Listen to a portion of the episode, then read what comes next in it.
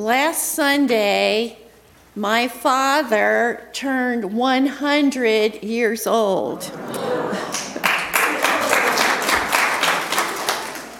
he lives at home alone with very little help, but the VA does come in once a week. Um, he's independent, he can't hear, but he loves family, he's very social and he has always maintained his dry sense of humor. And so at one of his parties last weekend, he jokingly told our family, Well, my first memory was of a man in a white coat putting drops in my eyes.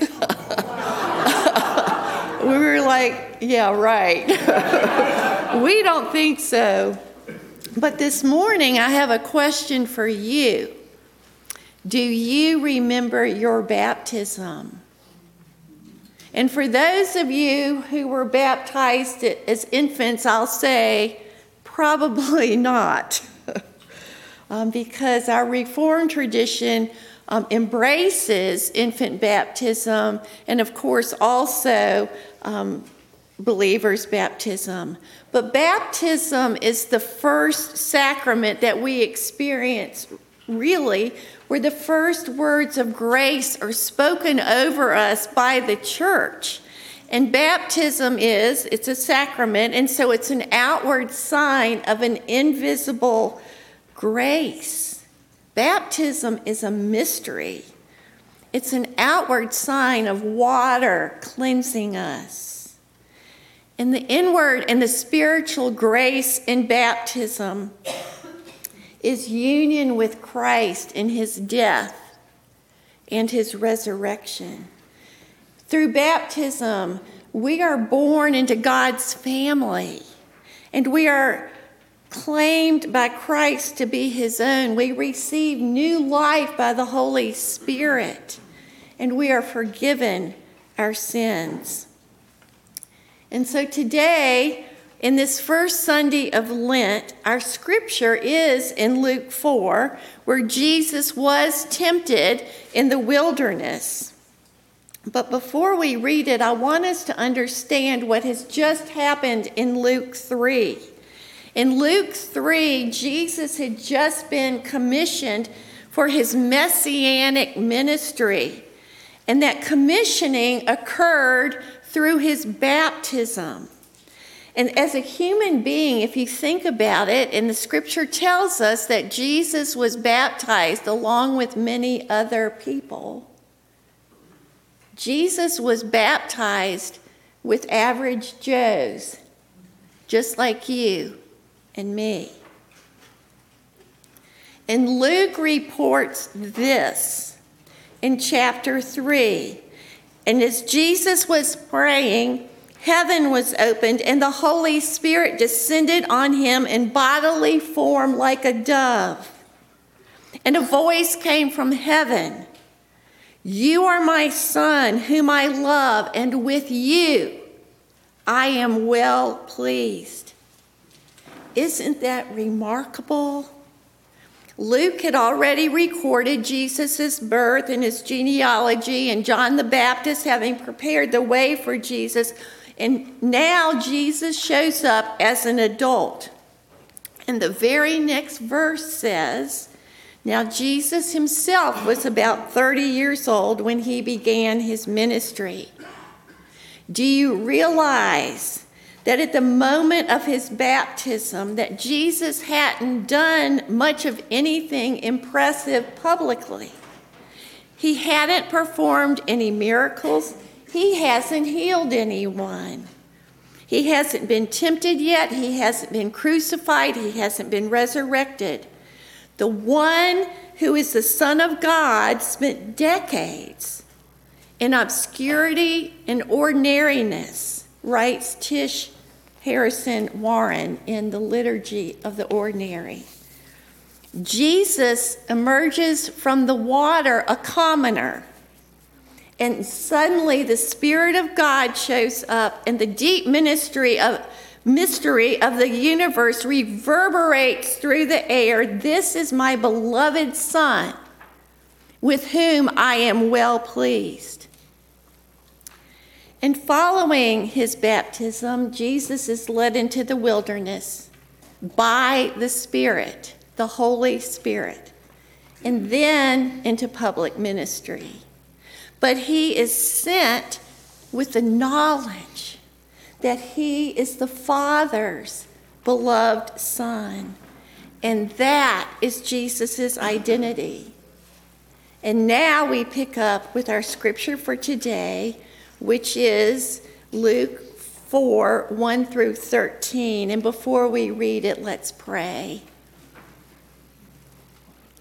And God, we have just sung our prayer, but we pray for your Holy Spirit to come and shine the truth of your word on our hearts. We ask today that you would open our eyes and help us to see Jesus. And it's in his name that we pray. Amen.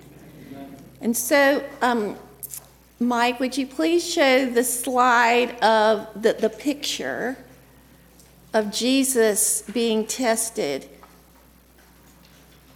in the wilderness?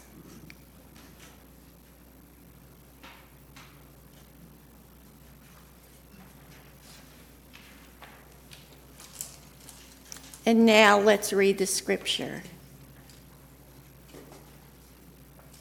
Would you read it with me? Jesus, full of the Holy Spirit, left the Jordan and was led by the Spirit into the wilderness, where for 40 days he was tempted by the devil. He ate nothing during those days, and at the end of them he was hungry. The devil said to him, If you are the Son of God, tell this stone to become bread. And Jesus answered, It is written, Man shall not live on bread alone.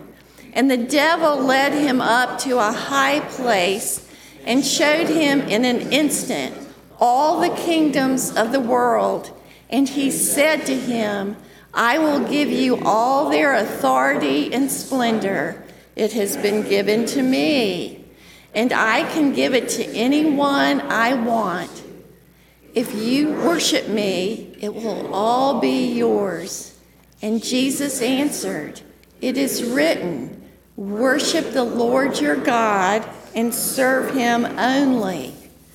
The devil led him to Jerusalem and had him stand on the highest point of the temple.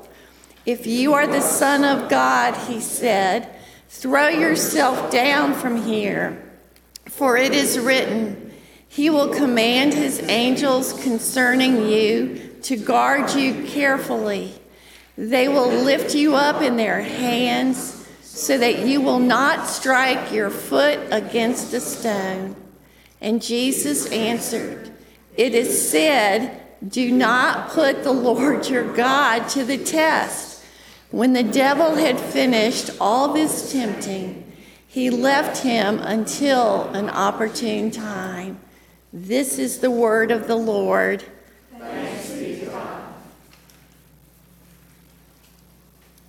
What do the temptations of Jesus have to do with Lent?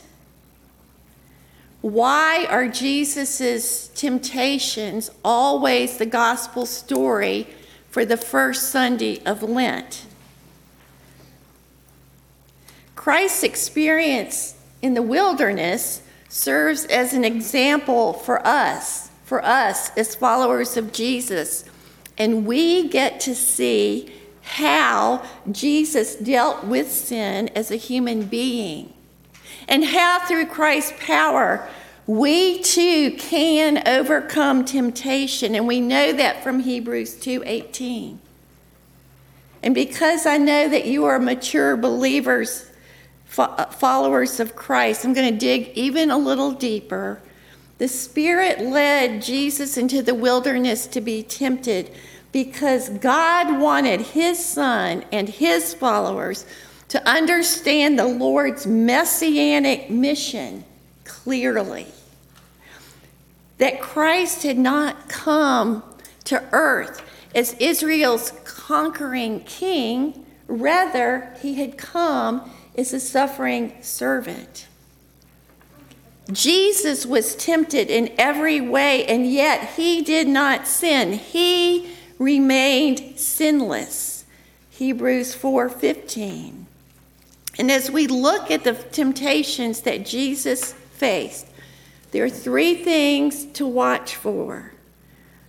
What were the three patterns of sin that Jesus was tempted by? How are they common to all humanity?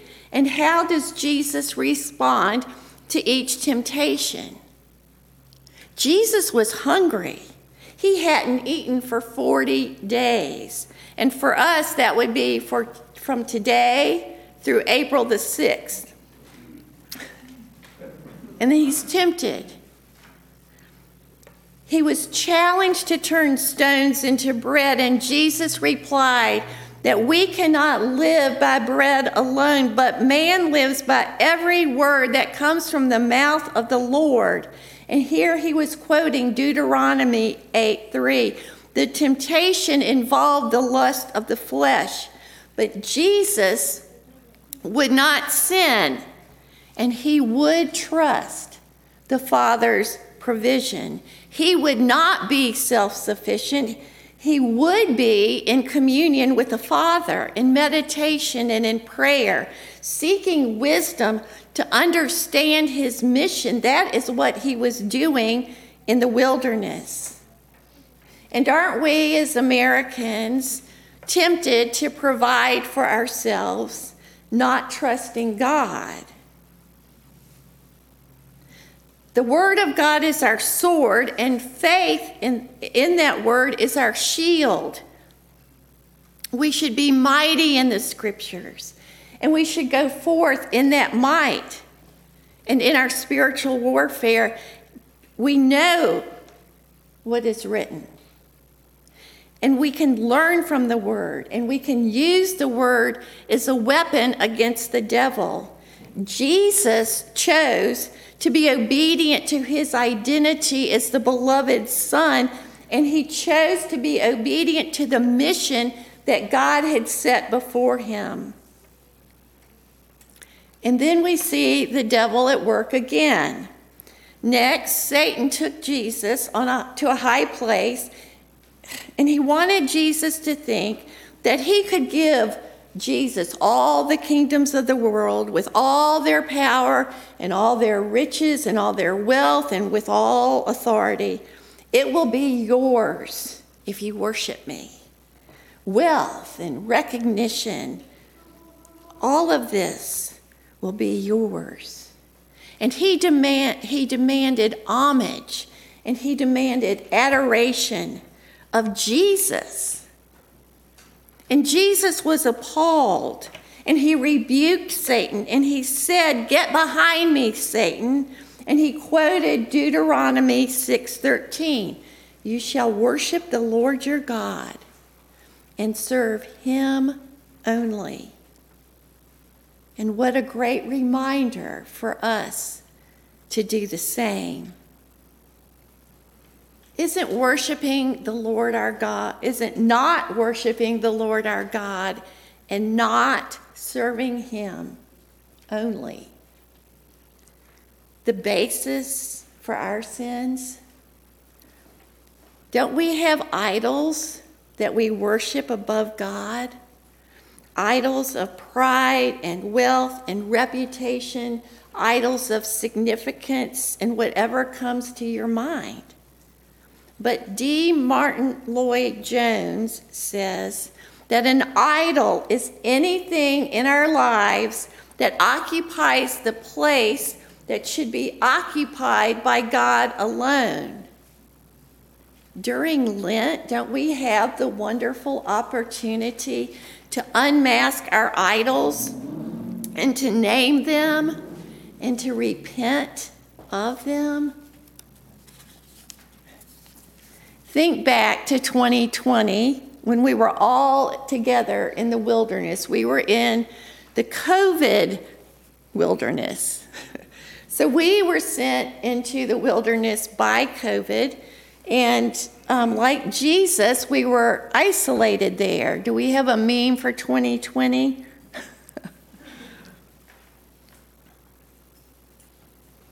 nope. it's okay. It's okay. So we were lonely. There we go. we were lonely. we're afraid of not having enough food to eat. And we feared the unknown. And weren't we tempted to complain?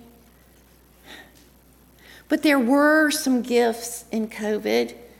Um, some may argue with me afterward. Uh, mommy's at home trying to work. Um, but to think of the gift of the family togetherness. And didn't our idols come to light as soon as COVID started? Our idols of comfort, our idols of convenience. What additional items, idols surfaced for you during COVID? And as a result of their being revealed, how did your priorities change? And have they remained intact? The third temptation is that Jesus was taunted by Satan to throw himself from the pinnacle of the temple in Jerusalem and to have angels catch him. The devil was tempting him to seek for a new proof of his being the Son of God. As if that which God had already given him by his voice from heaven and the descent of the dove upon him weren't enough.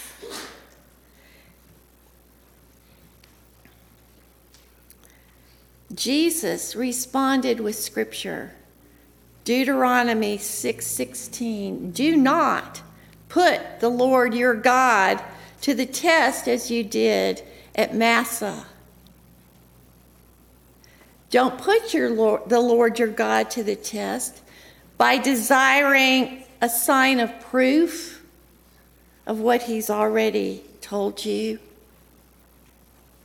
Jesus reminds us that we should not tempt God.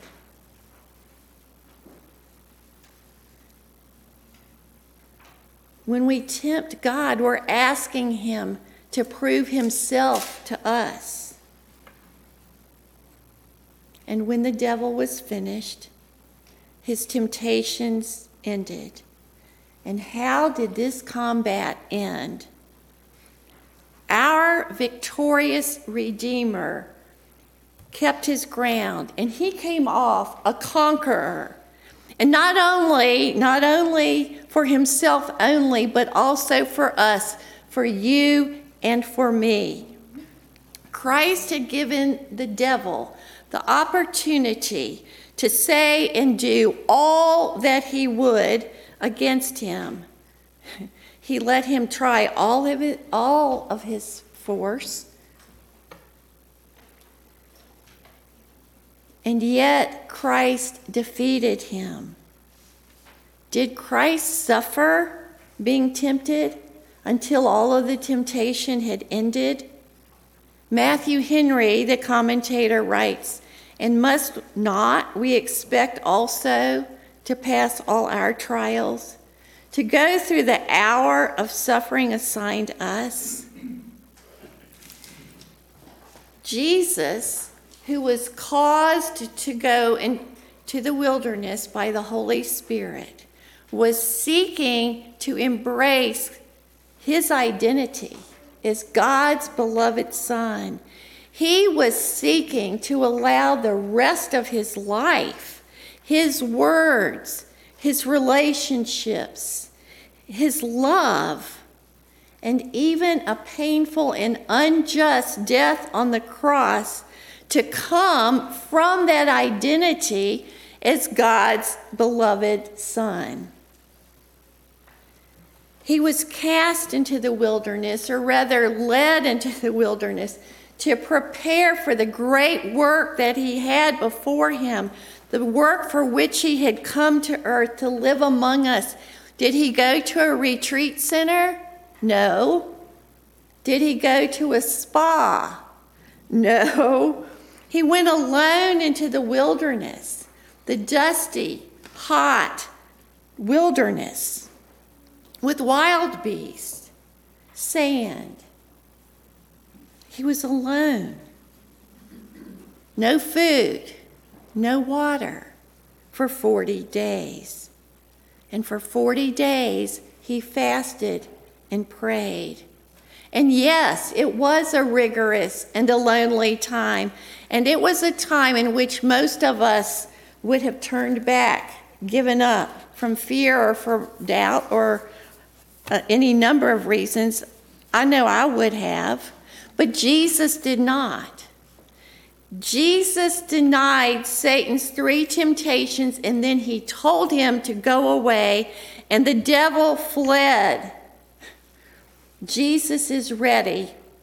And he comes out of the wilderness proclaiming the battle is won. The reign of God has begun, and yet another deep mystery of the universe reverberates through the air. 40 days and 40 nights, Jesus suffered and prayed in the desert. And this is why we have Lent. Does anyone see a pattern of his 40 days in the desert and our 40 days of Lent here?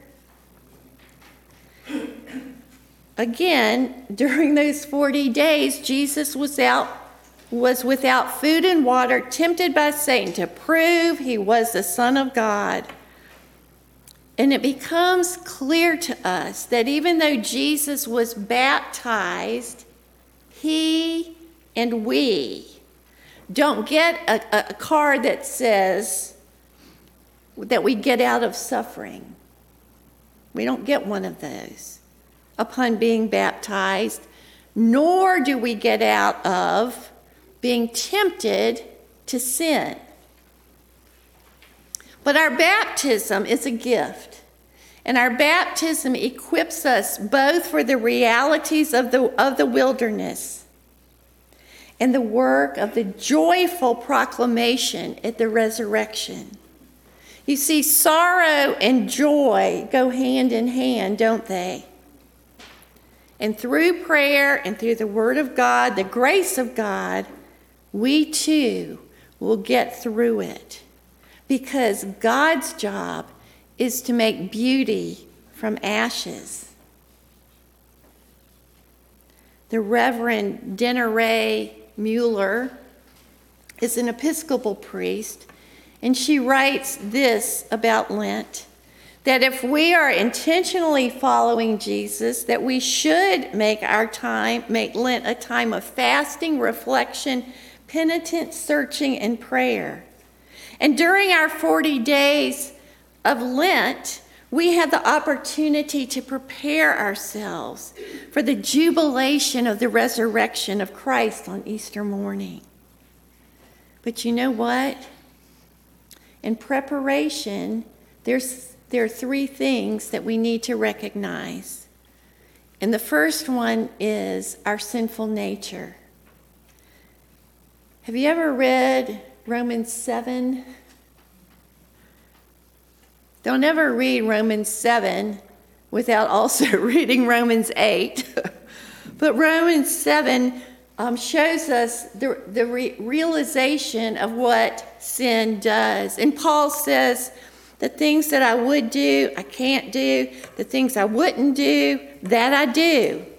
So, in, in plain English, that's called a mess. And Paul is saying, You don't want to live like that.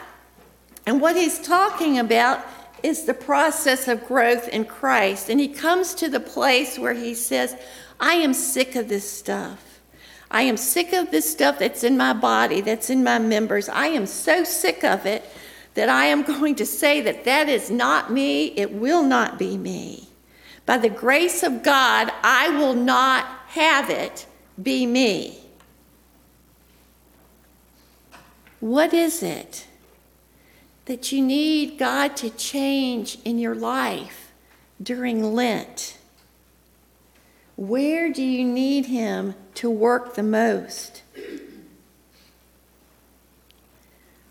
The second thing that we need to recognize is that our flesh is naturally weak, but we have a God who will not allow us to be tempted beyond what we can bear, Paul writes in 1 Corinthians 10:13 that he will provide a way out. Now sometimes God pulls off a miracle, a solution that we would never have thought of. When has he done that for you in your lifetime?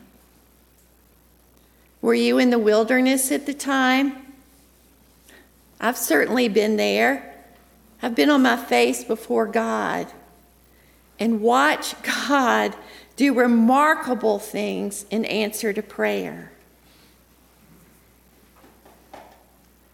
The third thing we need to recognize is that we have a role to play in our relationship with Christ. And Jesus invites us to practice the very same things that He practiced, that He modeled for us to become like Him and to grow in our relationship with Him. And we get to have skin in the game.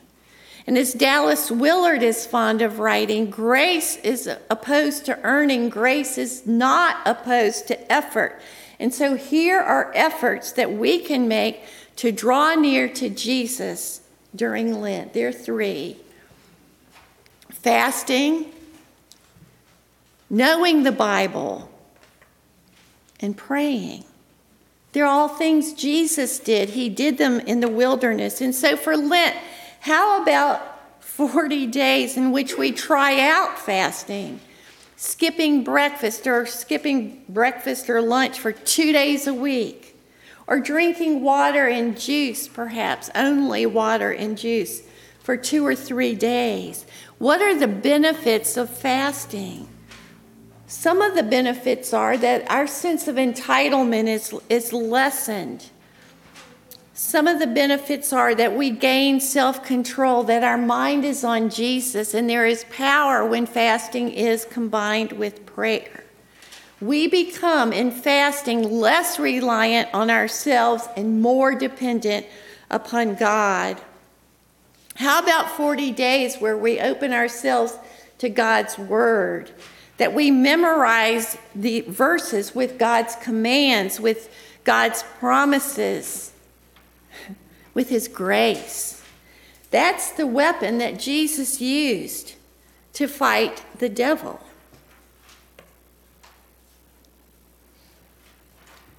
Are you familiar with BibleGateway.com, www.biblegateway.com? Why not start the day with the verse of the day. It's right there, it's free.